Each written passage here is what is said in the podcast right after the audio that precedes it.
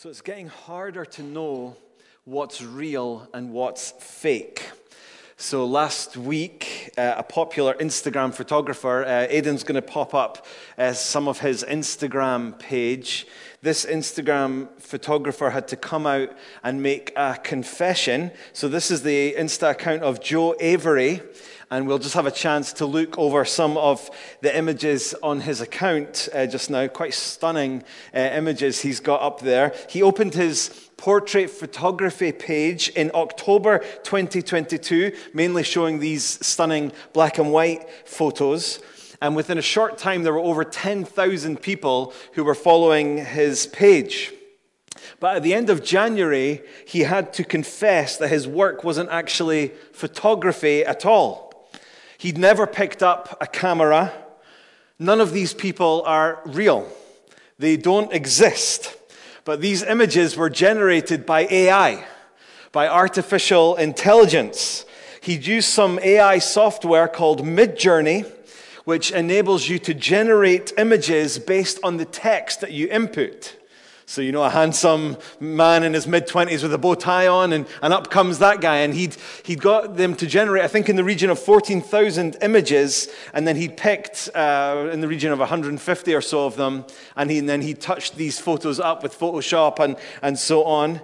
Uh, just quite incredible that these are not real people, but these are just the product of some computer wizardry.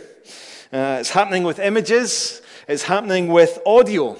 Some phone manufacturers are working on tech so that, uh, say, for example, you're driving in your car and you receive a WhatsApp message from me which does happen from time to time if I get caught up on my messages. Some of you, if you're on various groups, will know when I'm getting caught up on WhatsApp messages because you'll get like 10 messages from me across the different threads. Oh, Martin's catching up on WhatsApp. Well, you may be driving in your car and get a WhatsApp from me, uh, and the, the, the software will read the message out for you. Now, that's actually nothing new. Uh, my Android Auto uh, already does that. But what they're working on now is that the text message you've received from me might eventually be read out in my voice.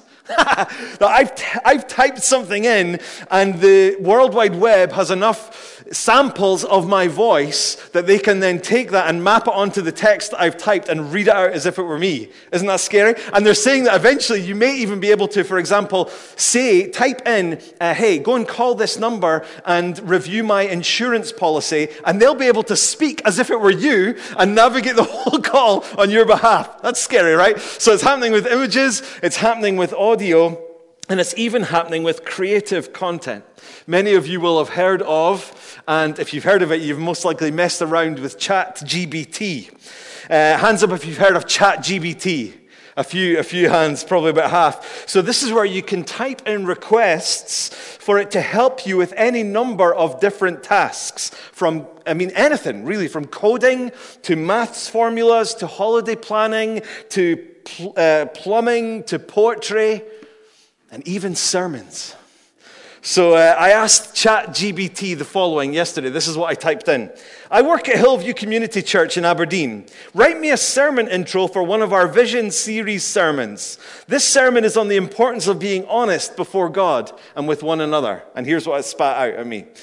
Good morning, Hillview Community Church. It's a joy to be with you all today as we continue our vision series. As we reflect on our vision as a church, it's important to remember that we are called to be a, com- a community that embodies honesty and transparency. In a world that often values superficiality and facade, we are called to be a people who are real with one another and with God. We believe that honesty is a crucial component of any healthy relationship, and that includes our relationship with our Heavenly Father. Preach it! Chat GPT. It kept going. In today's sermon, we will explore the importance of being honest before God and with one another. We will look at how honesty fosters deeper connections, helps us to grow in our faith, and ultimately enables us to fulfill our calling as a community of believers. And then the last paragraph so, let's take a moment to reflect on our own honesty with God and with each other. Are we being real or are we hiding behind a mask? Let's ask God to help us embrace the value of honesty and transparency and lead us in living out this vision as a community. Amen. Time for the closing. I mean, that, that's not bad, is it really? That's pretty impressive. Uh, and you're maybe thinking, yeah, it's actually a lot better than most of your sermon intros. Uh, thank you very much. Well, just, just while we're here, uh, regardless, I want to make this commitment to you. That is the last time I will ever, ever copy and paste from ChatGPT directly into my sermon manuscript notes, okay? I promise. I promise. It is getting harder to know what's real and what's fake. And of course, there's all sorts of horrific aspects to this as well, which we've seen in the news of late. And certainly that's true as we think about some of these tools that are available for like scary, questionable, and, and awesome uh, sometimes purposes. But even in normal life, it's a concern, isn't it? You know, you think of politics, in media, maybe in relationships, in work, perhaps chit chat with acquaintances, the chit chat that we might engage with, with people who we don't really know all that well, like at a shop. You, could, you can sometimes wonder are they, are they being real with me? Are they being honest? And of course, where this issue gets really difficult is with close friends and family. How concerning, hurtful, even sometimes devastating if those closest to us are not being truthful about what is really going on with them, around them, in them in terms of their thoughts and emotions and so on. That can be so difficult if you realize, you can begin to sense and realize after probing that someone is not being truthful, they're not being honest with you. Now, here's a question for us to consider this morning How about for us as a church in this community, this family of faith? How important is honesty? And authenticity in our life together. We're in this little mini series just now. We're about halfway through after the end of today, uh, looking at our church vision. There's eight different statements on our church vision that we aspire to as a church. As we've said every week, these are not things that we've ticked off, that we will ever tick off, but things that we might be praying that God would bring about. And today, we're looking at the vision statement that says, it'll come up on the screen. It says, We see a church that is honest and relevant. Um, just brief aside, to be honest, if I was rewriting uh, this today, I'd probably push for something different than the word relevant. I think it was written with good intentions. It was seeking to communicate that the, the hope and the, the message and life of this church would, would actually speak to real issues that matter in day to day life. Um, but I think sometimes talk of, of relevance lands as, as th- us thinking about being a desire for cultural relevance, maybe with certain stylistic things, for example. And that's not at all what we're trying to get at here, hopefully, as the little text underneath uh, makes clear. It says, We will be authentic.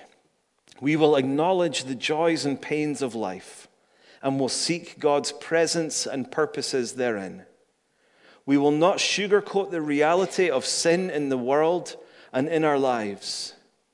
We will confront hard issues, acknowledging that though we don't know all the answers, God is in control. And I mentioned the way Ian led us in our worship. One of the things that you will hear, you heard Ian say earlier, and you'll hear us say regularly in terms of how we gather together, is to say, you know, I'll, I'll say things like, some of you might be having a great time in life just now, and others of us will be deep in the valley. Some will be full of joy, and some will be full of questions and struggles. That's not just out of empty habit that we say these things, but it's recognizing the, the need for us to come honestly. And it's an invitation to let's just acknowledge that God is here, that God knows everything, and that we can be honest before Him. And we pray more and more we can be honest with one another. Our hope, our vision from Hillview, both here from the front on Sundays, but also just in day to day life, in ministry, in small groups, in prayer triplets, and so on, is that increasingly as we meet together and share life together, that we would be authentic about the, the highs and lows of life, the joys and the pains, the hopes and the fears. Now, th- this is important for a few reasons. First of all, it's important so we can care for one another. Appropriately. In, in, Galatians chapter 6, verse 2, it's, it, we are encouraged to, or indeed we're actually commanded to, bear one another's burdens. To put it a, a different way, to use language from Romans 12, we are to rejoice when others rejoice and to weep with those who weep. Well, how can we do that without a church culture within which it's okay to admit that we have burdens? Or that we are full of joy, that we have things to celebrate. We want to be a loving family in this church, so we need to be honest with each other for that to happen. Another reason this is important is so that we can be of help to those who don't yet know Jesus. When Jesus was on earth, he was criticized for the way that he carried himself. The people that he spent time with were, by and large, people who recognized their need. It was these people that the sort of religious elite of their day wanted nothing to do with. But Jesus was steadfast in his commitment to people who knew they needed help. Saying, for example, in Mark 2 17, those who are well, Jesus says, has, have no need of a physician, but those who are sick. I came not to call the righteous to repentance, but sinners. And we should come with the same heart as Jesus, that we would want to minister to those who know they don't have it all together. So, the starting point of that, of course, is that we need to be honest about that, acknowledging those difficult realities in our lives. But the main reason this is important is because the Bible makes clear that it's important for us to live like this. We spoke a few weeks ago about our heart, that our prayer would be that the Word of God would be at the very center of everything that this church is all about. Well, let me tell you, the Bible is an honest book. Every book of the, the Bible very much acknowledges the joys and the pains of life and, and God's presence and God's unfolding story in the midst of that. There's no sugarcoating of, for example, the very desperate need we have. Rather, we are confronted in the scriptures by a stark, warts and all picture of a sinful, broken world which is in need of the hope and the healing of Jesus Christ. A world which is not the way that God wanted it, but which has been tainted by sin, my sin, your sin, and death. And the Bible is very, very real about that. And the Bible is real that God is working out his purposes even when we can't understand how or why it is the case that certain things happen the way they do. So, because the Bible is clear about this, so we should want to be. So let me just share with you a few scriptures that speak directly to this. They're not going to come up on the screen. I've written them down here. In Proverbs 19, verse 1. Better is a poor person who walks in his integrity than one who is crooked in speech and is a fool. Maybe Ian's comment before I came up was prophetic, because listen to Proverbs 24 26. An honest answer is like a kiss on the lips, says God's word.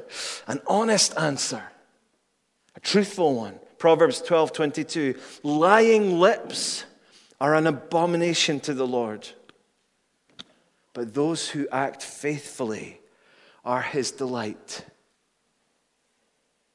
Yeah, that's heavy for me, right, standing up here. God, help me not be deceitful in how I present myself. Help me not have lying lips. Help us not have lying lips. Ephesians 4:25 the context here is the encouragement that we have to live in the new life that Jesus has won for us. And it says this Therefore, having put away falsehood, let each of you speak the truth with his neighbor, for we are members one of another. And then, really interesting little phrase he says, Be angry and do not sin. Which is to say, you know, this isn't just about being all fluffy and gentle and peaceful together. The reality is sometimes there are hard things to say. Sometimes there are issues that need to be brought up with a degree of righteous anger. And of course, we tread very carefully there, but there is a way to be angry. There is a way to raise difficult things that is not sinning. And that's, what, that's the sort of speech that Paul is encouraging here. Remember the brutal words Jesus had for those who were living fake lives. Listen to what he says in Matthew 23 Woe to you, scribes and Pharisees, hypocrites! For you are like whitewashed tombs, which outwardly appear beautiful, but within are full of dead people's bones and uncleanness. So you also outwardly appear righteous to others, but within you are full of hypocrisy and lawlessness. Last one for now. 1 Peter 2, verses 1 to 2. Put away, I think the NIV says, rid yourself of all malice and all deceit and hypocrisy and envy and slander. Sorry, I said last one, but this is the last one for now. Finally, just very simply, Romans 12, verse 9 let love be genuine. Let love be genuine.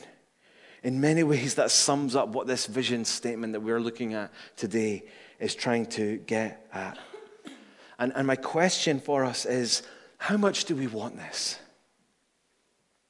It's not easy to, to, to get to this point. We need God's help. It's not easy for a community like ours. We have, I just, a, a few factors came to mind that make this very difficult for us. A mix of a few different things going on. First of all, it's not easy to be honest and authentic together because we're very diverse which is a wonderful thing. It's generally easier to be honest and vulnerable and open with people who are kind of the same as you, who get the, the things that you get and understand the way that you communicate and live and things like that. But we're, we're very diverse, which is awesome culturally, ethnically, theologically, ecclesiologically. That is to say, we've all got different church backgrounds and things like that. With regard to stage of life, we are diverse, and that makes it difficult to be honest, you know, because people don't understand our context as much as, as they might. Another reason this is difficult is we're Scottish, or we live in Scotland. And maybe Scottish people aren't naturally the most open. I had a brilliant uh, coffee with someone uh, on Friday, uh, Wednesday, sorry, who was just sharing with me that it was very difficult for him to tell me some of the, the, the struggles of his life. And it was because he mentioned, because we're Scottish. And uh, I think many of us can relate to that. Another reason this is challenging we, broadly speaking, have among us a, a fairly middle class, comfortable vibe in Hillview Community Church. Let's just be honest about that. Comfy chairs, nice big car park, nice warm building. Uh, it's pretty comfortable here. And that maybe makes it a bit challenging for us to, to, to get past the sort of ease and the comfort of that and to be real with one another. Another reason I think this can be difficult is we're busy in our culture.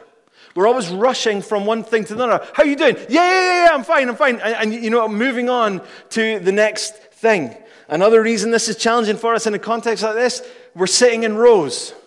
We're looking at the backs of people's heads, uh, especially if this is your main or your only experience of life in Hillview Community Church. It's not very conducive for, for getting to know one another, sharing honestly together, and, and could go on and on. These are just some of the external factors that make this a challenge. Now, add to that the reality of where our hearts sit with this and it's very challenging. It is safer to keep things tight and buttoned up and concealed, isn't it? It's less safe when we expose the tender areas of our lives. I'm slowly learning some things about dogs which is probably a good thing given that we've had Luna for almost two years. Uh, my first ever dog in my life, and I'm slowly learning some things about dogs. One of the ways, uh, so I'm told, that we know that Luna trusts me is that when she sees me for the first time in ages, um, she might sit down and look up at me, and then before you know, it, if I go to stroke her, what she does is she falls over on her back and lifts her legs and her arms up like this, and she wants me to, to rub her tummy. She wants me to give her the tummy rubs, uh, as we talk about in, in the family. And if she didn't trust me, I'm told, her posture would be altogether very, very different. Now it's the same for us. No, I'm not encouraging you to lie on your back and go like this to the people. No, we're not. My, what is happening with our sermon today? Kissing and tummy rubbing? No, do not rub anyone's tummies uh, today, okay? Right, move on, Martin. Keep going. The point is this if we're not sure that we can trust one another, we remain cautious, we remain defensive, wary. It takes time for us. It takes courage for us. It takes for us to know that we are loved, to be vulnerable, to acknowledge those tender realities of struggle and doubt and sadness and confusion and all the rest of it. Now, in the time that we have left, what I want us to do, I want to throw more than just a random few verses at you about the importance of this. Firstly, I want us to look at Paul's life a little bit, and then just want to look at one specific example of the way that God encourages us and deals with us in our struggles. Um, and then we'll come to, to communion. First, looking at Paul's life. One of, one of the wonderful things about how the Bible is put together is that much of the scripture comes to us by way of letter. Paul writes letters to people. So this week, what I did was I basically went through all Paul's letters quickly, trying to find various ways Paul exposed his heart to those that he was in relationship with. And it was really interesting what I found. This is by no means, we're going to see nine things over three different slides. And these are by no means a definitive list. This is just from one scan through Paul's letters. And as I share these verses, the, the references are not mainly um, including just times when Paul is teaching theology on these things. Mainly, um, these are, are, are, passages when he speaks of these things from a very personal point of view. And we're just going to mention them, and then I'm going to read the, the, the, passage that is underlined under each heading, and we'll, we'll move on. But I just want us to get a sense here of okay, in, in even the life of the Apostle Paul, is it true that he sought to be honest and, and open and real? With people on various different topics. Well, let's have a look. First thing we see is that Paul was honest in showing love and affection. So we can see there a number of passages, but the one that I want to just share with you is from Philippians chapter 1. Listen to this, verses 3 to 8. So Paul says, I thank my God in all my remembrance of you, always in every prayer of mine. For you are all making my prayer with joy because of your partnership in the gospel from the first day until now. And I'm sure of this, that he who began a good work in you will bring it on to completion at the day of Jesus Christ. It is right for me to feel this way about you all because I hold you in my heart. I hold you in my heart, for you are all partakers with me of grace, both in my imprisonment and in the defense and confirmation of the gospel. For God is my witness, how I yearn for you all with the affection of Christ Jesus. What a beautiful way to talk about the family of God. Are you able to say to people in your lives, I yearn for you? With the affection of Christ Jesus. I hold you in my heart.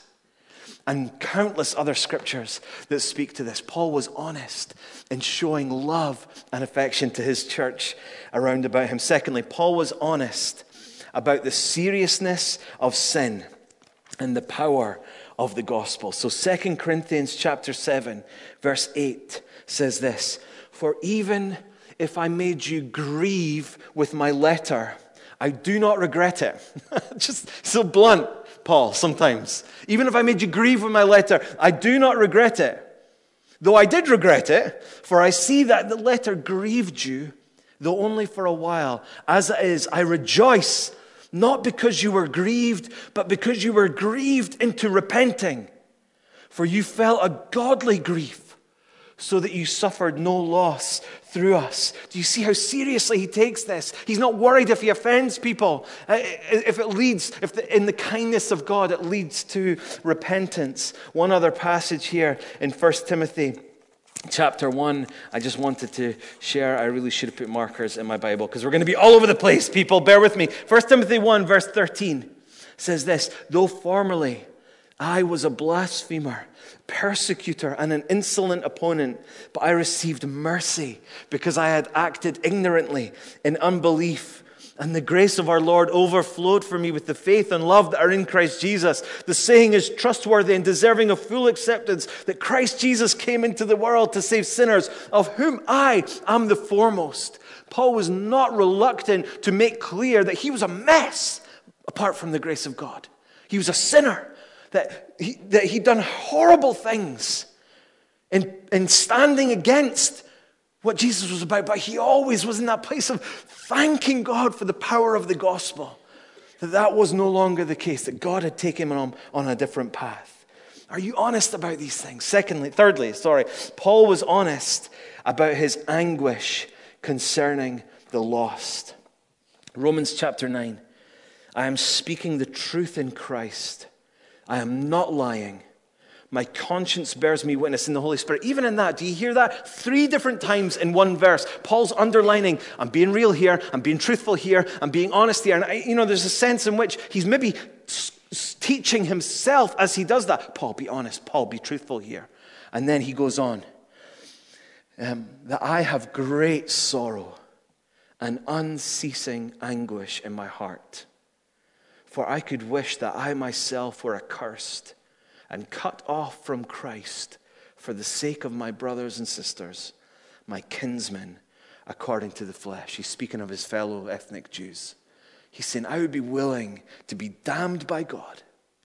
Such is my yearning for them to know the truth of the good news. Amazing. Fourthly, Paul was honest about his integrity and standing as a leader. And it's interesting, isn't it, how many references there are here. 2 Corinthians verse 1 verse sorry, chapter 1 verse 12 to 15. Our boast is this: the testimony of our conscience that we behaved in the world with simplicity and godly sincerity, not by earthly wisdom, but by the grace of God, and supremely so towards you. For we are not writing to you anything other than what you read and understand, and I hope you will fully understand, just as you did partially understand us, that on the day of our Lord Jesus, you will boast of us, and we will boast of you. Because I was sure of this, I wanted to come to you first, so that you might have a second experience of grace. Paul was not reluctant to flag the, the integrity that he sought to live with and lived with as an apostle of Christ Jesus. And I can't tell you how challenging that is. How many times Paul says things like, imitate me as I imitate Christ.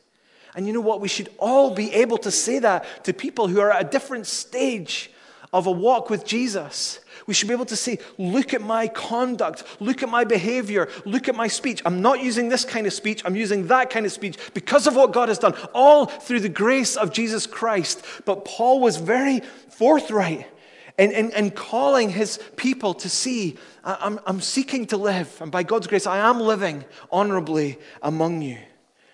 That's a wonderful thing that, that a leader could say that how I need God's help. Fifthly, Paul was honest about his weaknesses and his need for prayer. So, still in 2 Corinthians, 2 Corinthians is one of his most kind of heartfelt, honest letters. And uh, in verse in chapter 12, listen to what he says.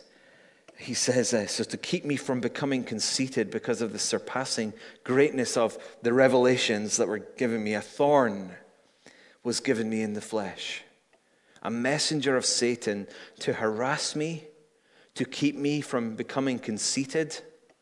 No one really knows what this thorn is, whether it's a physical ailment or whether it was a person that was constantly after Paul. But he says, Three times I pleaded with the Lord about this, that it should leave me. But he said to me, My grace is sufficient for you, for my power is made perfect in weakness. Therefore, I will gladly boast all the more of my weaknesses, so that the power of Christ may rest upon me. I'm content with weaknesses, insults, hardships, persecutions, and calamities. For when I am weak, then I am strong. And again, there's multiple ways that Paul, Paul draws attention to the fact that folk thought he was a rubbish speaker. He mentions it a few times in his letter that he's not very good with his words, that, that he's feeble in, in person, in, in presence. He says, you know, people were aware that when he wrote to them, there was power and authority, but when he went to stand next to them, he wasn't all that impressive a person, many people thought. And Paul just acknowledges this, just honestly. I love it. Sixth, Paul was honest about the validity of different views. Now, of course, this takes some thought and some consideration because there are some things that we should not be at all flexible on. But there are many issues in Christian life that we I might have one opinion on it and you might have another, and that's totally okay. And, and there's, a, there's a place for conscience in all of this. Listen to Romans 14. One person esteems one day as better than another. So, various calendar things, various uh, religious practices. That's what he's speaking about here. One person esteems one day as better than another, while another esteems all days alike. Each one should be fully convinced in his own mind. The one who observes the day observes it in honor of the Lord. The one who eats, eats in honor of the Lord, since he gives thanks to God, while the one who abstains, abstains in honor of the Lord and gives thanks to God. For none of us lives to himself, and none of us dies to himself. And so, he, so, Romans 14 is an incredible chapter of just multiple different issues, speaking of the importance of being convinced in our own minds, but acknowledging that, hey, it's okay. We can, we can be real about the fact that we're just going to disagree on some stuff. And we, we have to do that in this church a lot. One of the blessings, uh, you know, is the huge range of churches that we've all grown up in and, and, and, and been around, uh, or at least many of us have been around over, over the days. And that, that brings challenges in terms of how we make decisions, you know, how we move forward as a church together. We just need to be honest about that. And we need to be open handed with how we navigate these things. Let's keep going. Uh, Paul was honest about the trouble that he experienced. So again, back to 2 Corinthians, verse 1, uh, chapter 1, verse 8 to 11. We do not want you to be unaware, brothers, of the affliction we experienced in Asia. So, yes, there's an internal weakness that he was honest about. He was also honest about the, the plights that came before him. We were so utterly burdened beyond our strength that we despaired of life itself. You know, come on, Paul. Is it really that bad? You know, you might, you might say, if you were feeling a bit unloving and uncaring, get over it, Paul. No, this is important. He's laying before us the importance of honesty in, in the challenges that we face. Indeed, we felt that we had received the sentence of death but that was to make us rely not on ourselves, but on God who raises the dead. He delivered us from such a deadly peril, and He will deliver us. On Him we have set our hope that He will deliver us again. You also must help us by prayer, so that many will give thanks on our behalf for the blessing granted us through the prayers of many. And again, there's some of these references here is just as simply as Paul saying, Pray for us. Pray for us. I need your help. Hey, would you bring me a coat? I'm cold. Second Timothy. Help me, help me. I need help. Let's keep going. Paul was honest about delicate and tough situations. And again, there's so many scriptures here. But by delicate and tough situations, I'm speaking of things like those who cause division those who cause quarrels in the church, the mess of sexual impropriety that was happening in the church of Jesus Christ, selfishness, conflict with other leaders, laziness, all these very delicate issues which are painful and take hours upon hours of care and attention. Paul was just honest about the need to get after some of these things. So I'll just look at one passage, 2 Timothy verse chapter 2 verse 16 to 18 says this avoid irreverent babble. I mean, it's just a good message for us, right? Avoid irreverent babble. I've lost my place. For it will lead people into more and more ungodliness, and their talk will spread like gangrene. And then he names a couple of folk. Among them are Hymenaeus and Philetus, who have swerved from the truth saying that the resurrection has already happened, they are upsetting the faith of some. Sometimes we need to be honest about difficult things that are causing division, that are spreading disunity, are spreading corruption in the church of Jesus Christ. And again, of course, we, we, we tread so carefully. But it is true that we do need to sometimes deal head on with really difficult things. Uh, the final one, sorry, I said nine, it's 11 that we've got. so the, uh, the not the, what's, what's before penultimate?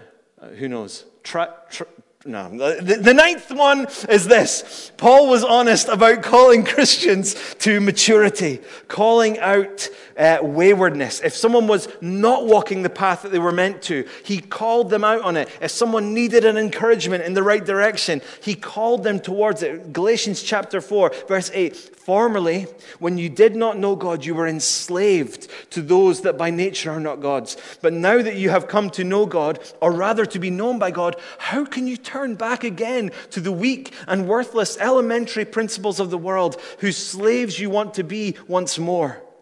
You observe days and months and seasons and years. I am afraid I may have labored over you in vain. Again, you hear the, the sort of honest pleading that Paul is making here with, with his, his people. And again, I am thankful that in this church, I have had the experience where people have come to me in love, in care, but honestly said, Why did you say that? That was wrong. That's not who you really are. Become who you are in Christ Jesus, Martin. And I've had people who've had tough conversations about me with me with, in ways that I've erred and continue to, to err. Paul was honest about calling Christians to maturity. Are you? Do you have a relationship with anyone in this church that you can say, You've given up that way?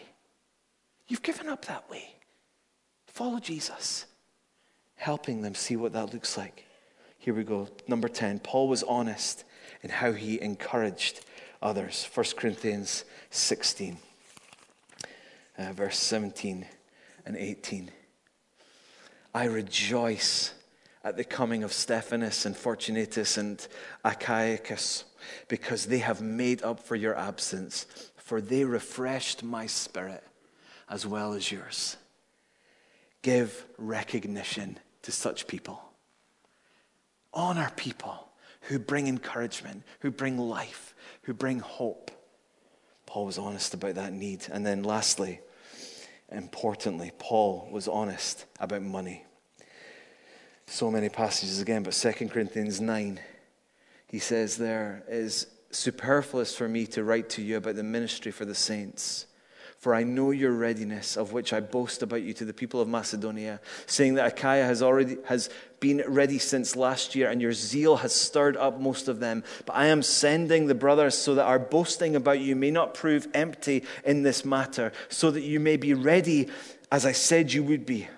Otherwise, in Sorry, otherwise, if some Macedonians come with me and find that you're not ready, we will be humiliated, to say nothing of you for being so confident. He's speaking here about the church participating in the needs, giving for the needs of other parts of the body of Christ. And he's calling people, you guys are good at this. You guys are ready for this. Keep in that mode. Stay open with your wallets. Be ready to provide for the needs that God has put before you. Paul opened his life up in the way that he lived and ministered, and God saw fit to take his very honest yearnings and concerns and infuse them with the power and the inspiration of the Holy Spirit and present them to us as holy scripture. And I just wonder which of these areas might you pray for growth in? If we can just flick through them, look at them just now. Which area might you pray for growth in, in showing love and affection, in being honest about the seriousness of sin, in, in, in, in your concern for those who don't know Jesus yet, in your about the desire to, to be full of integrity and how you lead others on in Jesus, about your weaknesses, about the reality that we all have different opinions about the trouble that you have experienced, about delicate, difficult situations, calling people to maturity, calling people away from sin. What is it that you need to live with honesty in your life this coming week? We've run out of time. I was going to look at Peter, and I was going to look at Peter's denial of Jesus. And then one of the interesting things about this story is that it's one of the few stories where every gospel includes the fact that Peter was gung ho for Jesus, and within a few hours, he had turned his back on Jesus. And we were going to look at how every single gospel has a different way of restoring people in their failures, in their struggles. I just recognize that we all come now, we're coming to communion, we're coming to the Lord's table. And we come as sinners. We come as people who, maybe to varying degrees, have been full of joy and passion for Jesus at one time, but have erred, have stumbled, have fallen, and come now a place in a place of great need. I want you to come honestly today before this table as we come to the one who can bring forgiveness and restoration uh, for this, the, to meet us in the place of need where we are. Listen to these words from Hebrews chapter 4, verse 14. Since then, we have a great high priest who has passed through the heavens, Jesus, the Son of God. Let us hold fast our confession. For we do not have a high priest who is unable to sympathize with our weaknesses, but one who, in every respect, has been tempted as we are, yet without sin. Let us then, with confidence, draw near to the throne of grace, that we may find mercy and find grace to help in our time of need. And this is who we are. We are people in great need What's the, the phrase that we are beggars, pointing one another where we can find bread? And here we are in need of the nourishment and the presence and the forgiveness and the ongoing grace of Jesus Christ. And as we come and remember the cross of Jesus Christ, we can find grace and help for us in our time of need. And we can come with confidence to this throne of grace.